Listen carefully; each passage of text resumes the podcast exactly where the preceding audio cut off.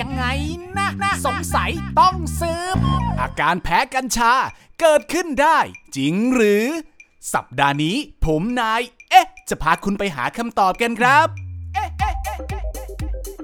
เรื่องนี้เป็นเรื่องจริงนะครับ แต่พบไม่บ่อยครับ หลังจากการปลดล็อกกัญชา ประชาชนสามารถปลูกเพื่อใช้เอง รวมทั้งผู้ประกอบการที่ปลูกในเชิงพาณิชย์ โดยไม่ต้องขออนุญาต แต่ต้องจดแจ้งผ่านแอปพลิเคชัน ปลูกกันขององค์การอาหารและยา หรืออยนั่นเองครับทำให้หลายคนสามารถเข้าถึงกัญชาได้ง่ายขึ้นนะครับ และสามารถปลูกเองได้ที่บ้านซึ่งผู้ที่ใช้กัญชาอาจเกิดอาการแพ้ได้นะครับ แม้ใช้อย่างถูกต้องและไม่ได้ใช้เกินขนาดนะครับ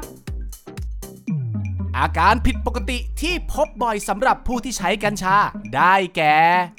อาการง่วงนอนมากกว่าปกติ ปากแห้ง คอแห้ง วิงเวียนศีรษะ คลื่นไส้อาเจียนครับ ซึ่งอาการดังกล่าวเนี่ยนะครับ สามารถแก้หรือบรรเทาได้ครับ หากมีอาการปากแห้ง คอแห้ง ควรดื่มน้ำเปล่าปริมาณมากๆนะครับ หากมีอาการวิงเวียนศีรษะ คลื่นไส้อาเจียน ควรดื่มน้ำขิง หรือชาชงขิงครับ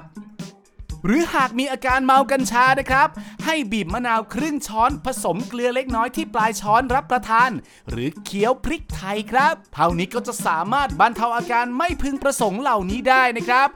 สำหรับในกรณีที่มีอาการง่วงนอนผิดปกติ หรือมีอาการเมา ควรพักผ่อนและไม่ควรขับรถนะครับ เพราะอาจเกิดอุบัติเหตุได้ครับ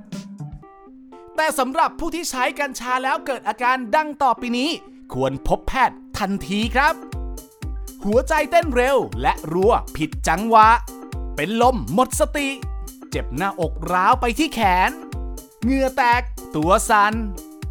อึดอัดหายใจไม่ออก เดินเซ พูดไม่ชัด สับสน กระวนกระวาย วิตกกังวล หวาดระแวงไม่สมเหตุสมผล หูแว่ว เห็นภาพหลอน พูดคนเดียว อารมณ์แปรปรวนครับ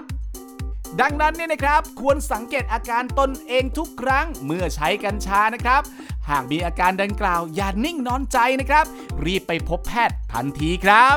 และผู้ที่มีโรคประจำตัว หากจะใช้กัญชาเนี่ยนะครับ ผมแนะนำควรปรึกษาแพทย์ก่อนนะครับ เพื่อป้องกันผลข้างเคียงที่ไม่พึงประสงค์ได้ครับ ติดตาม เอ๊ะ ยังไงนะ สงสัยต้องสืบก่อนจะเงิบได้ตามช่องทางแฟนเพจ NSM Thailand หรือรับฟังได้ทาง YouTube NSM Thailand และ SoundCloud Podcast Station The Cube ทุกวันพุธเวลาเที่ยงตรงนะครับ เอ๊ะ ยังไงนะนะสงสัยต้องสืบ